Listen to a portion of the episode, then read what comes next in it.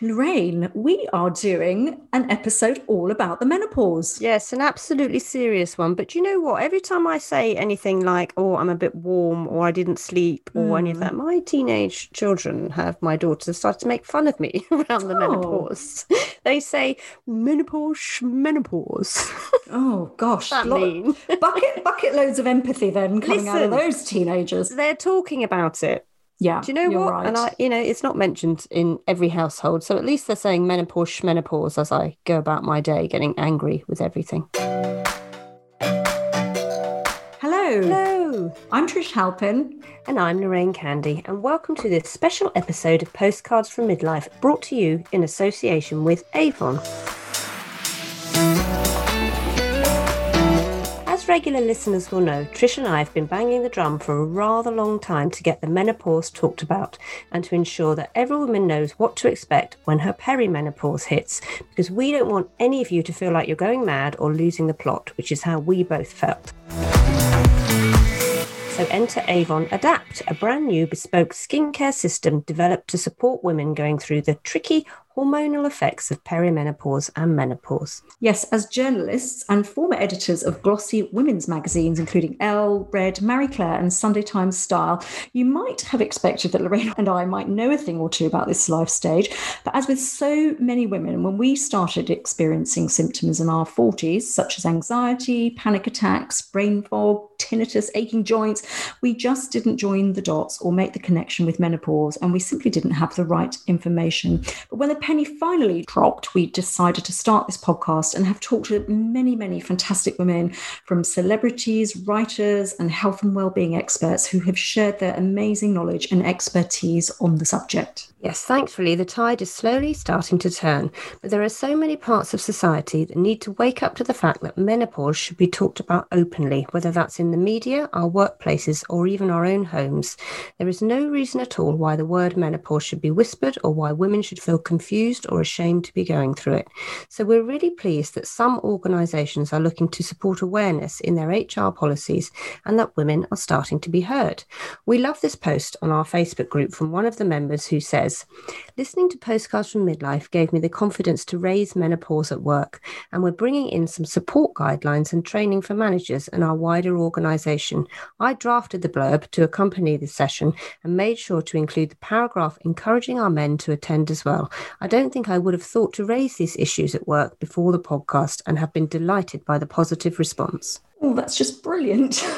that's it's really great, isn't it's it? really yeah. good to hear. Yeah, exactly. And we're so pleased as well that certainly in the last year we're seeing more forward-thinking brands developing products that tackle the many physical and emotional side effects of menopause. For example, as a global brand with 5 million representatives worldwide, Avon has spoken to women from Russia to South Africa, India to Mexico, and of course the UK for an important report they commissioned called Menopause TLI too little information, the global conversation deficit. And from the report, it is very, very clear that women everywhere are all encountering similar issues from lack of awareness of symptoms to vastly varying levels of support from doctors, and ultimately an overarching lack of information about what is a very normal and expected part of a woman's life. Indeed, it is. We are a large proportion, half of the mm-hmm. population, and it's really not rocket science, no. is it? This has been happening to women since the dawn of time, and we're actually in the 21st century, and we're still pretty much in the dark ages when it comes to talking about menopause and perimenopause, which, quite frankly, I find ridiculous. Mm, yes, I know. But don't worry, Lorraine, because we are going to sort this out. And today we are enlisting the help of Dr. Sarah Jarvis, a GP and women's health specialist who's going to give us a menopause 101 and tell us how to get the best service from our GPs. And in How to Win at Midlife, we'll be tackling the impact of menopause on your skin with internationally renowned skin and beauty expert Neelam Holmes.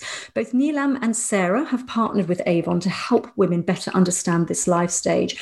And Avon has a new range called Adapt, which is a line of skincare products with innovative ingredients chosen to be effective for menopausal skin, including adaptogens, which are though they're kind of derived from plant extracts and they work by adapting their function to bring balance to the skin. We do get quite a lot of questions about skincare on our Facebook group. So we're going to be doing a Facebook Live interview with Neelam on Friday, the 26th of February at 6 p.m. on the Avon Facebook group page. We'll be posting a link to the event on our own Postcards from Midlife Facebook group, so you'll easily be able to find it there. Time to meet our special guest, Dr. Sarah Jarvis, MBE. Sarah trained at Cambridge and Oxford universities and became a partner in an inner city general practice in 1990. She has had a lifelong interest in women's health, writing several books as well as founding the Women's Task Force at the Royal College of GPs. You will have no doubt seen Sarah on the TV or heard her on the radio as she is Radio 2's resident GP, as well as appearing regularly on Channel 5 and Good Morning Britain. Welcome to Postcards from Midlife, Sarah. It's very good to be here. Thank you for having me. So, I think the best place to start is to find out step by step exactly what happens to women during the menopause. So, can we start with the kind of biology of it? So, I guess that's sort of talking about our hormones and also perimenopause, which is a phrase we didn't know before we hit perimenopause. Well, do you know, we're off to a really good start because you've mentioned perimenopause. And I think this is probably the single dirty secret that women just, as you so rightly say, Lorraine, don't know about until they get there. So, what we know is most of us sort of take having regular periods for granted, but in fact, there's the most incredible combination of hormonal changes and these so called feedback mechanisms that have to go on in order for those natural ebbs and flows that happen every 28 or 30 or 35 or however often days to happen. And if one of them goes wrong, then everything can get put out of sync. So, as time goes on, as you get towards your perimenopause, and that actually the average time to reach that is your mid 40s, but it could be right at the beginning of your 40s or even earlier than that, then those levels start to fluctuate, and particularly the levels of estrogen. We think that estrogen plays a key part in the classic menopausal symptoms, but of course, there are lots of other hormones that are involved. So there's FSH, follicle stimulating hormone, which is the hormone that stimulates your body, your ovaries, to produce an egg every time. Then there's LH, there's luteinizing hormone, which tends tends to happen in the second half of the cycle because that's what makes you make that so called corpus luteum, which is the bit in the ovary that supports the baby in the early stages. And then there's progesterone, and it's a complex interplay between estrogen and progesterone. So, what's happening in the perimenopause is that you haven't reached the low levels of estrogen that you tend to get after the menopause, but those levels are fluctuating. And the worst menopausal symptoms tend to be during the time that those hormones are fluctuating.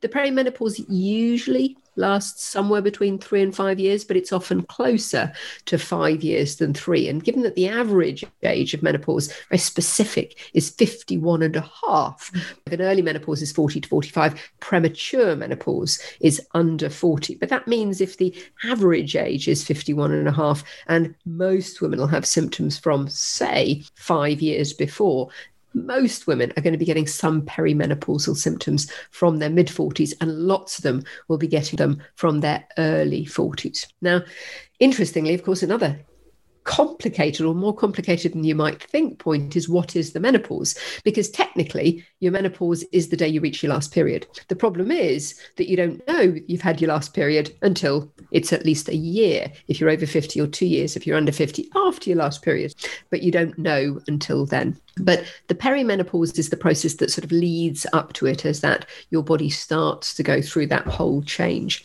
And lots of women do start to experience initial symptoms. They may not be menopausal yet, and they may still be having periods, which is what really confuses lots of women. But their periods are often starting to become erratic and they can start to get those menopausal symptoms. So that's five years effectively that women can be experiencing symptoms, and it can go on obviously beyond that as well, uh, beyond menopause. Now, we know that there are probably more than 30 symptoms ranging from physical to mental to emotional. You know, women are generally probably looking out for hot flushes, but it can be anything from aching joints, brain fog, tinnitus, anxiety. And we don't often join the dots, do we? Because we, we don't know to expect it. So we might not understand that these are all building towards this event through our perimenopause. But how do you advise women to keep track of symptoms? Because it can be quite confusing. It can be very confusing. Mm. And of course, although an awful lot of women get them, I mean, between three and seven women get hot flushes in the early menopause, and probably at least eight in 10 women get hot flushes at some point, it can be difficult, especially if you're having periods still, to know what's going on. Now, interestingly, how long those flushes will last on the whole, the longer the time between getting those hot flushes and your last period happening, the longer they are likely to last. I, when I was a medical student, was told to tell women that their hot flushes would last a couple of years. Now, mm-hmm. actually, the average, in fact, we now know is about seven years. So these regulations and these suggestions were clearly designed by men. Mm-hmm. Um, and it's not unusual for women to have hot flushes and so on for uh, a decade or more. Now, of course, they also increase the chance of sleep disturbance. But of course, a lot of women will find their sleep patterns are changing anyway in their 40s and they haven't even started developing hot flushes yet. So you've mentioned the classic ones. I think the ones everybody knows about the hot flushes, the vaginal dryness the night sweats. But you also mentioned some of the ones which are really important and that I think women don't necessarily recognize. So the ones I tend to think about, a lot of them relate to mood. And this, I think, is why so many women have ended up inappropriately mm. on antidepressants, when in fact, what they should probably have been looking at with their doctor was HRT instead. No Both Trish and I were mm-hmm. recommended were you? That's very yeah. interesting. Well, we've moved a long way away from that. And the good news is that the NICE guidance, which came out about six years ago now, actually actually has been very specific saying that. So, mood changes, irritability, anxiety, low mood, palpitations, problems concentrating, am I losing my memory, tiredness, really, really common one. I just haven't got the get up and go that I used to. But also, as you so rightly say, joint pains, loss of libido. I mean, your libido mm. can fall off a cliff. Um, but interestingly, skin is one that I think women very, very often forget. So, you know, we know that our skin is really sensitive to hormones hormones. Anyone who's been a teenager and had acne has knows that teenage acne is largely down to your sebaceous glands. It's that glorious, horrible word sebum. I just think it sounds such a revolting word, that oily stuff that your glands produce. But your estrogen also affects your sebum and it affects your collagen. And of course, anybody who's been taken mm-hmm. in, and even I can't help looking at those adverts and saying, oh, the collagen in these creams will keep your skin supple. And you can lose up to 30% of your collagen in the first five years of the perimenopause. And those fluctuating levels of estrogen can lead to dry skin, sensitive skin, return of your teenage spots. You need to keep a list of all these symptoms, don't you? I mean, we get quite a lot of women contacting us on our Facebook group and our Instagram asking about various things like dizziness and all, all sorts of things. So, how do you ask for the first time as a woman going to your GP in your 40s with what you think may be perimenopause? Well, of course, knowledge is power. And that's really, really important. So if you know what the symptoms can be, so podcasts like this are hugely useful because they can let women know it's not just me, actually, it could be the perimenopause. So do go to really reliable sites. So I'm the clinical director of patient.info. All our, our articles are written by doctors, peer reviewed. We take people who've got a real interest.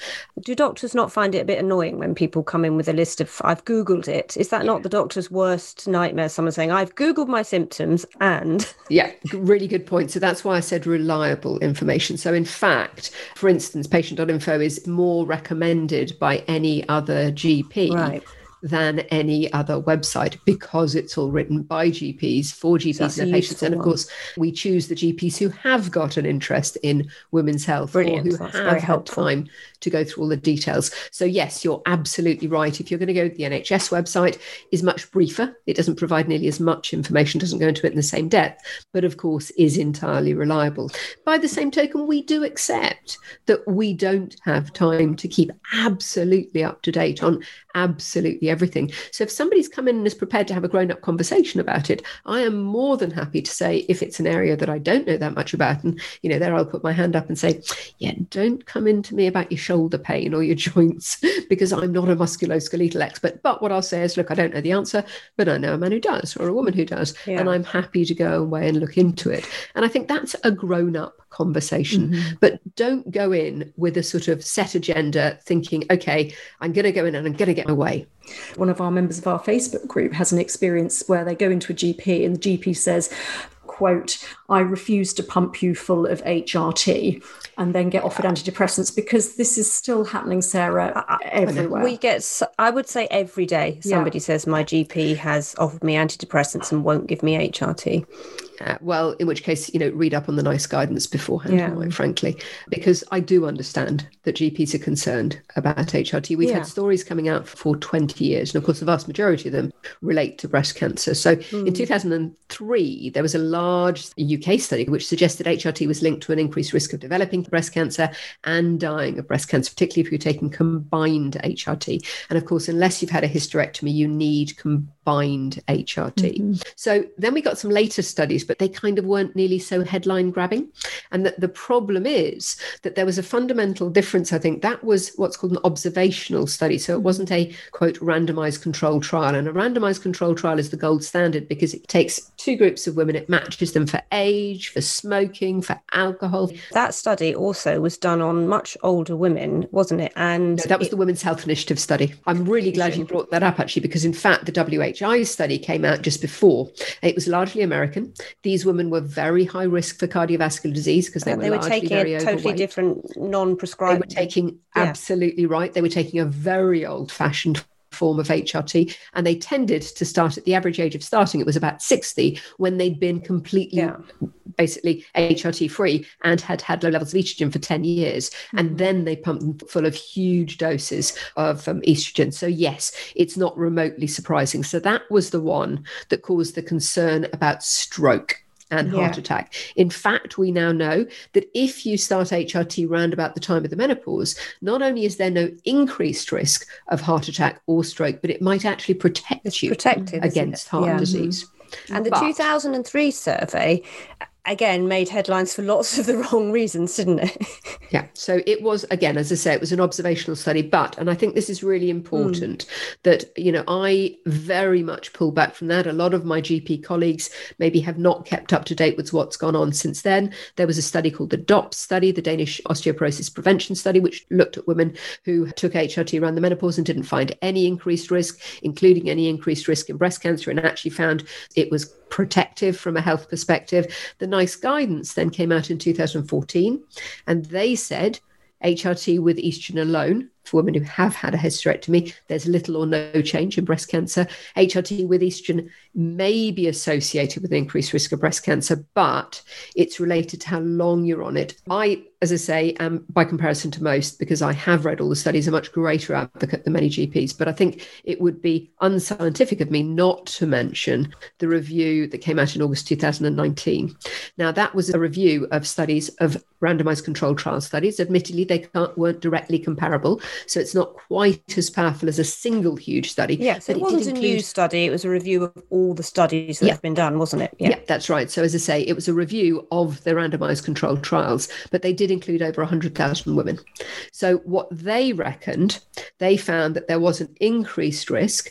And for a woman who started HRT at 50 and took HRT for five years, there'd be one extra case breast cancer for every 50 women who took the so called continuous combined, which is the period free version, yeah. not the bleed free, but the period free. One extra case for every 70 women taking the sequential combined, which is what we used to give all the time. And that's what we have to give if you've just gone through the menopause um, in the year or so afterwards. And you can then switch to a, a period free yeah. version. And one in 200 women who took estrogen only.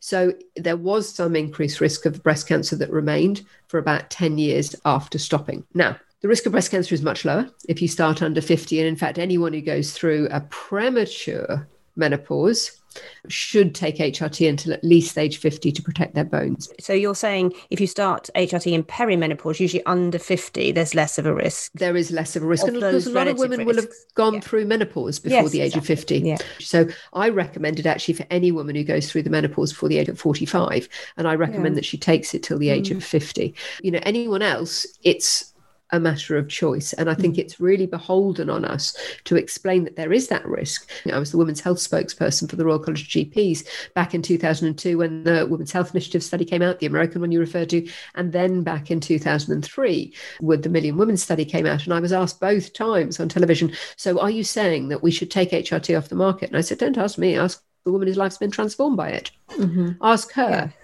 to weigh up the risks and the benefits. It's the relative risk as well, yeah, isn't it? Because it is. there are many things we do, alcohol, etc., which have yeah. a similar risk. Now, this new study yeah. has suggested that there may be an increased mm. risk of dying of breast cancer, and this is the problem. You know, mm. we don't know how big the risk is, even despite taking that study, the latest study. And I think we've got to take the latest study because although it's a review of several studies, it is information a review of randomized controlled trials involving over 100,000 women women, and we are never going to have a mm-hmm. single study that involves that. Moving on to talk about HRT then itself, Sarah, because there are different formats, different you yep. prescribe it at different stages during the process. If someone's had a hysterectomy, etc., etc. Can you just give us a very brief sort of overview of the different options available? Mm. The old-fashioned versions were synthetic. You know, they had a lot of side effects, and we very, very rarely use them anymore and they were made from pregnant mare's urine. Nice. Uh, fun fact. that, that mm. doesn't exist anymore, does it? No, I don't think no. so. Mm-hmm. I've already mentioned that the three basic types. So there's mm-hmm. estrogen only, which you have if you've had a hysterectomy. There's continuous sequential. So you have 10 to 12 days of progesterone every month. Mm-hmm. and then you get a period. And that we need to give women, we are advised that, that women can only get the other kind if it's at least the year since their periods. Because if you take the so called continuous combined, where you have a continuous dose of estrogen, but you also get a continuous low dose of progestogen, then you can get very, very erratic periods mm-hmm. in the year or two after the menopause, but you can switch from one to the other afterwards. Now, a lot of people have heard a lot about so called bioidentical. Mm-hmm hormones. Bioidentical hormones are so-called compounded, and the theory is that you know you have a sort of tailored, personalized version of HRT. Well, the problem with these is that we have not had the same level of testing that has been done on them. And we do not have the same level of information about them, and there have been some concerns about them.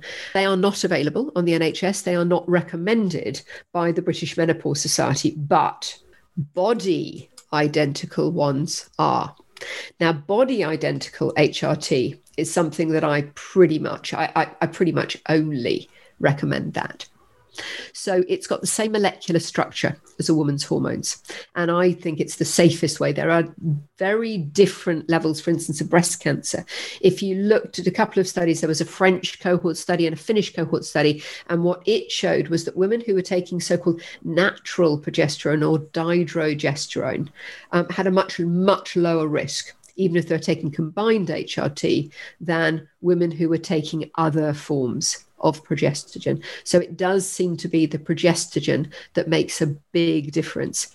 So the kind of body identical HRTs I'm talking about are things like the Estradot patch, and I don't work for any of these people. Mm-hmm. So um, the Estradot patch, the Oestrogel, uh, Sandrena gel, that's the estrogens, and then the progestogens. There's Utrogestan, um, and you can either get that in uh, an oral form or you can get a, a vaginal form a lot of women I know who pay quite a lot of money for the bioidentical mm. hormones say, uh, my private doctor has has done a test and I've got an I'm I'm perimenopausal, and I will always say you can't really test for that because you've got no base test from 30 years ago when you were kind of thing. But the this is continually. I mean, I hear it a lot. Women say I've been tested uh, for where can or where can I get my blood test to find out if I'm yeah. perimenopausal. So let's absolutely clear that up. You cannot okay. get a blood test for that, can you? So the answer is your hormone levels. When you are perimenopausal, by definition, your levels are fluctuating dramatically. So you yes. need kind of you know twice weekly tests for a month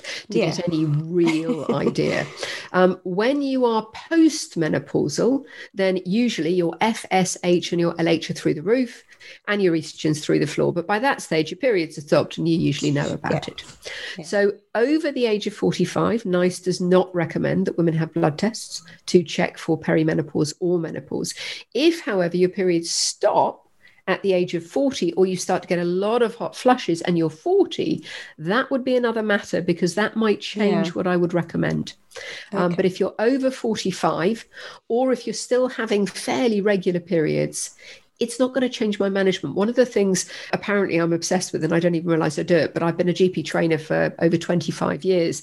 And it's very funny because when a new registrar comes in, and my old registrars, who are now my colleagues, are working there, and we're sitting having coffee, and they'll say to her, Okay, what you have to realize is Sarah's obsessed. Her single most common phrase is before you do an investigation, think, is it going to help the patient? Is it going to help make an informed decision? And the answer for these blood tests on the whole is not. Mm-hmm. And what about testosterone? Because that's an important part in the hormone equation during yep. this period of our lives. It's not available on the NHS. Women with the funds to go privately can get a prescription of one that is titrated to women. Mm. What's going on there and, and, and why can't we get it on the NHS? Okay, so we've already heard that we all produce testosterone and it contributes to libido, it contributes to sexual arousal, but it's also involved in sort of muscle and bone strength sometimes in mood, sometimes in you know in in thinking and so on. Um, if you think about muscle and bone strength, think about men and why they're less prone to getting osteoporosis. They take um, anabolic steroids, but they also take you know testosterone to kind of help them build up muscles. So we produce androgens including testosterone in our ovaries, in our adrenal glands, and in our fat cells, which is why, for instance, women with polycystic ovary syndrome, who tend are more likely to be overweight, are often quite high in levels of androgen. But basically estrogen and progesterone tends to drop quite markedly around your menopause but actually testosterone can often gradually decrease with age. Um, and you may or may not notice any symptoms, often because it's kind of, you know, a more gradual decline. So if you, however, put somebody, for instance, do a hysterectomy, which we very rarely do these days, and take out the ovaries at the same time, then, you know, if you've got an ovarian cyst or whatever else, you can get an abrupt drop in your testosterone. And when that happens, you can suddenly go, ah! My you know my libido has fallen off a cliff. It's neurological as well. Doesn't it help you think better testosterone? Is yeah. it can do yeah. for some women. And again with all these things it's for some women.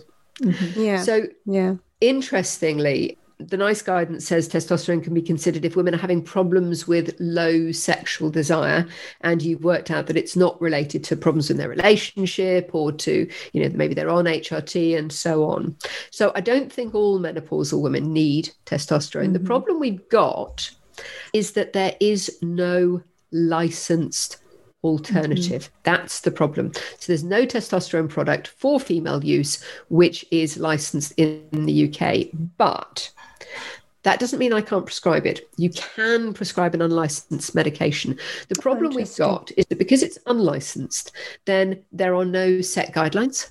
Mm-hmm. And the, the burden of proof, if there were to be a problem for yeah. me in terms of medical legal issues, would be much, much higher if I was prescribing something that was off license. Mm-hmm. Okay. Right. Yeah, okay.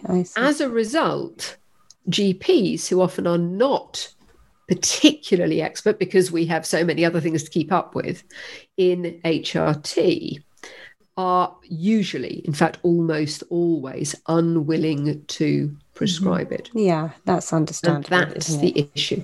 Okay. So if you do prescribe HRT, so any form of hormone replacement therapy in the versions that you've described, how long would it be for a woman to see some changes in her symptoms, some improvement in her?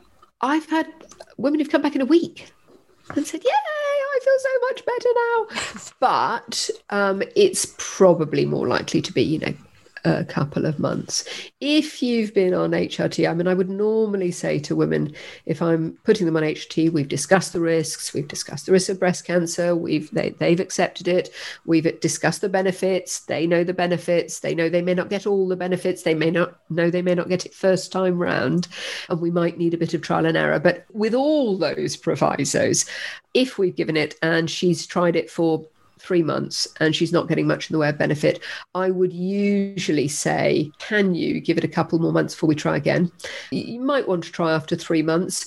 Uh, but the problem we've got is that certainly in the first three months, women are most likely to get side effects in the first three months and most likely to get longer term benefits. They can kick in within a week, they can take several weeks. I would say the average, my patients tell me, is in the region of a month or two, although vaginal dryness, of course, um, settles down much more quickly than that. Now, not every woman can take HRT. There no. are certain issues, aren't there? If you have an estrogen, breast cancer, what other reasons would a woman not be able to take HRT?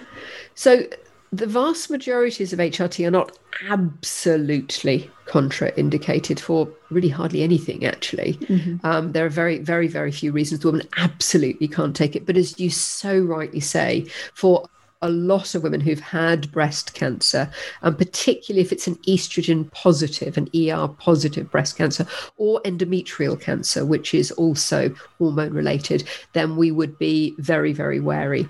Um, mm-hmm. likewise, if you've got things that increase your risk of a clot on the lung, so if you've had a history of thromboembolic disorders, so if you've had a clot on the leg, you've had a clot on the lung, um, say you're being treated for cancer, which increases your chance of a clot on the lung anyway, uh, your doctor might be quite quite wary about it. Porphyria, liver problems, uh, high levels of triglyceride, not a terribly common problem, but it, it can happen. And really importantly, some bleeding issues. Mm-hmm. So, for instance, a woman who's had endometriosis is not a reason for not giving it, but if they're still having problems, you might find that it makes the symptoms worse. If we've got undiagnosed bleeding, I would certainly not give it until we knew what was causing it. And what can you do if you can't take it then? Well, there are lots and lots of lifestyle things that people can do. Yeah. And of course, I get a lot of women coming in saying, Oh, I've tried everything. Well, do you know what? You kind of really probably haven't. You just have given it a try. It didn't work within, you know, a day or two or a couple of weeks, or you got really fed up and you haven't kind of tried adding them all together. So if we think about some of the things that women can do, for instance, your diet, diet is hugely important here. So refined carbs. I know we hear a lot about carbs these days. And in fact, refined carbs are basically pure white and deadly is not a good idea whether they're starchy or sugary carbs and you should be avoiding them wherever you possibly can for everything you know, in terms of loads of health reasons, type 2 diabetes, heart disease, etc., etc.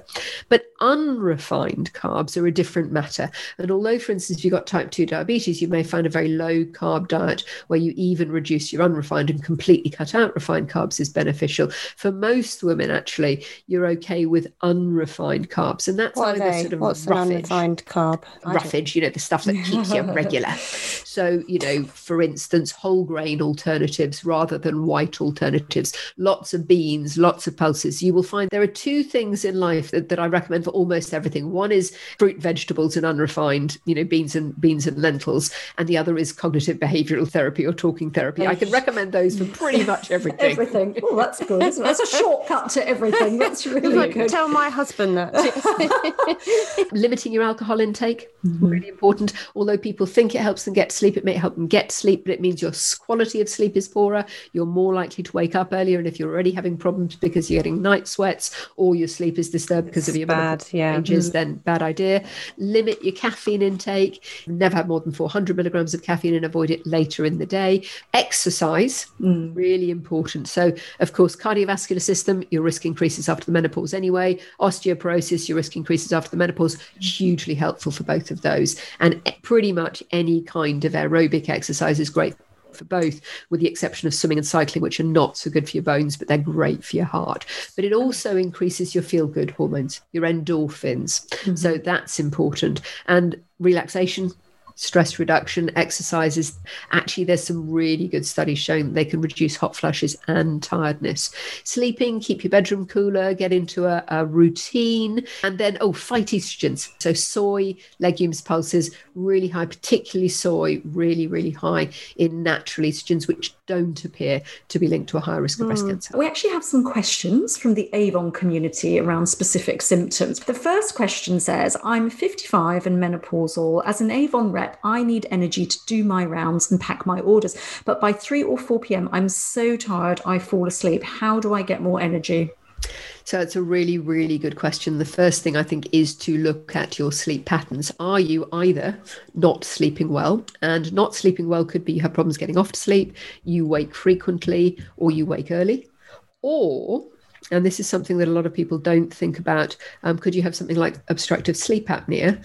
Uh, and of course, obstructive sleep apnea, people wake up and they can wake up dozens of times an hour. I mean, sometimes hundreds of times an hour. You stop mm-hmm. breathing briefly when your larynx goes floppy, your airway is obstructed, and then your brain goes, I've got no oxygen.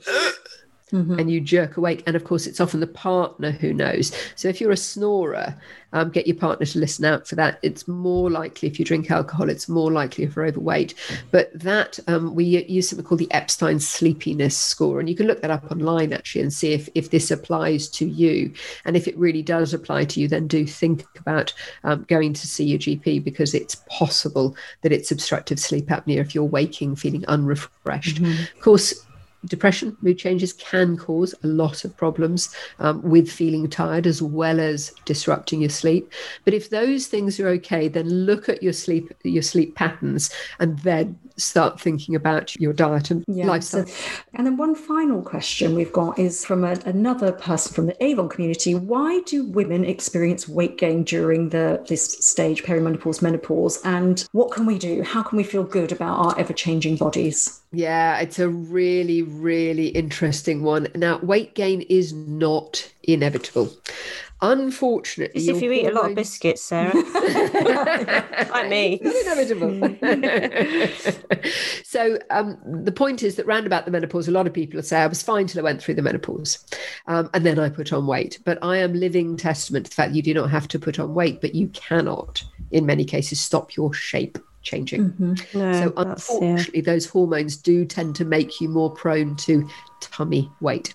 And the problem with that, that is almost certainly linked to the increased risk of heart disease because we know that intra abdominal fat, so that's the fat deep inside your tummy, especially if you're an apple rather than a pear, as opposed to subcutaneous fat, the inch you can pinch, if you can remember back to those adverts, mm-hmm. um, then that intra abdominal fat is linked to heart disease. And unfortunately, those hormonal changes can make you more prone to gaining intra abdominal fat. And it can, can lead to a, a shift um, in your fat storage. You also, unfortunately, find that your muscle mass tends to drop mm-hmm. with age um, and your metabolic rate tends to reduce with age, which means that even if you don't eat anymore and don't eat any biscuits, yeah. you may still find yourself mm-hmm. putting on weight. So I think there are things that you can do. Um, exercise, again, I'm afraid really, really important because over 50s, we don't just recommend that you try and aim towards half an hour, five times a week of aerobic exercise. We also recommend specific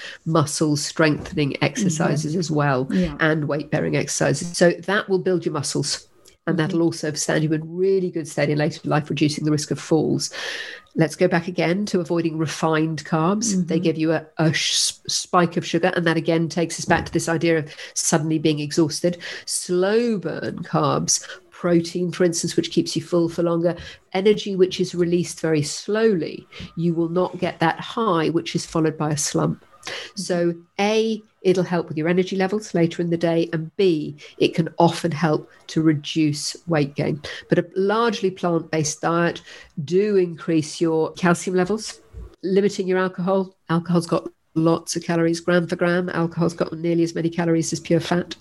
Oh. So, you know, do just just bear that in mind. So you might need to reduce your calorie in- intake overall. But if you mm-hmm. boost your Exercise. vegetable and yeah. possibly your unrefined carb intake, then actually you can feel like you're eating just as much. Thank you so much. We know everything now, don't we? Absolute pleasure.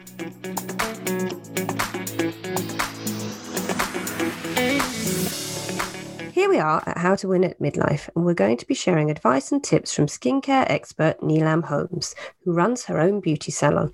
She is the founder of the Eyebrow Queen range of luxury eyebrow products and has also partnered with Avon so here's a little rundown of what happens to our skin in midlife as we transition into the menopause. Um, and as with pretty much everything, it all comes down to the drop in the levels of the estrogen hormone and then an imbalance with testosterone. And both of these hormones play a key role in our skin function. Estrogen stimulates the formation of skin smoothing collagen and the oils that help our skin to retain moisture. So no surprise then that as estrogen production diminishes, it can lead to dry, itchy, and sensitized skin all over the face face and body. And many women also end up suffering with menopausal acne, which is caused by that change in the balance between estrogen and testosterone. Ah, yes, but there are some key things you should be doing with skincare as you get into midlife. Now, according to Neelam, you need to exfoliate regularly. This is once or twice a week. Oh, God, I never exfoliate. I must start doing it ASAP. Uh, when you do this, you need an AHA or a BHA based product. That'll be on the ingredients, and that will help shed the dead skin and the dull skin, which will help your other products to better absorb into your skin. And she also says that we should avoid anything harsh on our skin. So that could be anything from a steaming hot bath, um, or really hot showers, harsh scrubs, and aggressive peels. So anything drying and astringent, that's not going to help out much either. Well, her third tip is around the loss of collagen. Well, mine's all packed its bags and uh, gone. It's a big concern mm-hmm. um, and is a sort of dread, dreaded sagging, thin face situation. So we need to add retinol into our routine um, as it helps the collagen produce at a faster rate. But we have to be careful not to overuse it or use it too fast. Introduce retinol gradually, building it up, and it will give you the best results. Collagen stimulating treatments like radio frequency, ultrasound, microneedling, and LED will also help. Um, you can also stimulate the collagen through your diet with healthy fats and bone broths if you're into that kind of thing. Bone broths. Bone broths, yeah, not not my thing, being vegetarian, but no. it's very healthy, you, very good Could you, Could you use dogs for that? Oh no.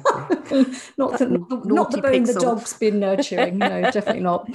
In terms of basic everyday skincare regime for women who want to be done and dusted in under 10 minutes, like you, Lorraine, like yeah. you, Neelam says that in the morning you should cleanse or wash your face, use a hydrating toner, an eye cream, a hyaluronic antioxidant serum, oh, a well moisturizer, done, and an SPF. Now, it sounds like quite a lot, but can probably all be done in a matter of like five to 10 minutes. But for evening, apparently do the double face wash, which a lot of beauty experts Ooh. have told us about because you, have yeah. accumulated so much kind of different pollution, dirt, etc. in the day. So you wash your face or cleanse your face twice.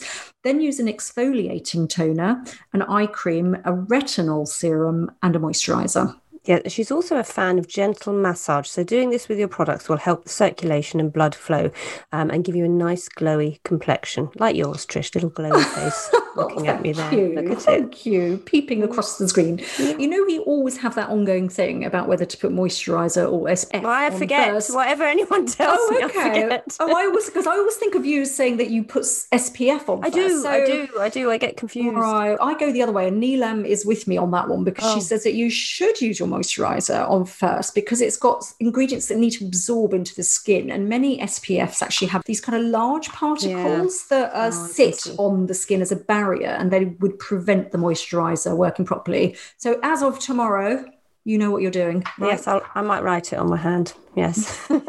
Well, now we all know that's very simple, easy to follow advice. I hope you found that uh, useful whistle stop tour of midlife skincare. Now, as I mentioned earlier, we're going to be on the Avon Facebook page at 6 p.m. on Friday, the 26th of February, with Neelam, and we will be talking about this in a lot more detail. And I think during that session, you will have the chance to ask specific questions.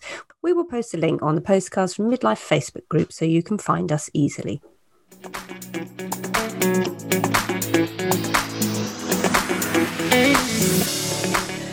Right, I think we want a little skincare nostalgia noodle, don't we, Lorraine, at the end of all of that? I've kind of been thinking about, do you remember back in the day, before we had all these lovely advanced products, you do things like put cucumbers on your eyes, thinking yeah. that they were going to magically get rid of your dark circles, or, or tea bags that you'd have to squeeze well, out. The tea bags. Remember those, the tea yeah. bags, and then pop pop those on. And if you hadn't quite squeezed it out properly, it would sort of drip down onto your onto your pillow or your cushion or whatever. In the days before we worried about wrinkles, do you know oh, what God, I was remembering yeah. the other day is um before I knew what avocados and everything was, mm. I used to mm. make um, little face masks. You remember these face masks Ooh, you yes. make yourself after reading them in women's magazines, which mm-hmm. we one day hoped we would go on to edit. And I remember thinking, I must get some olive oil and use some olive mm. oil because it was in mm. all the ingredients. And for mm. ages, I had no idea olive oil was actually used in cookery. I thought it was just used in making up face masks and things yes. like that. Yes. Uh, well, I think everything we ate in those days was kind of cooked in lard or something disgusting. My mum would not have had olive oil no. in the house. Thank God we went into the beauty industry oh, and got God, all yeah. that information, and our skin has survived to tell the tale. Well, that brings us to the end of this special episode of Postcards from Midlife brought to you in association with Avon. If you'd like to find out more, don't forget we have the Facebook Live with Neelam Holmes, and you can find all the details of Avon's new skincare line at www.avon.uk.com forward slash adapt. Goodbye. Goodbye.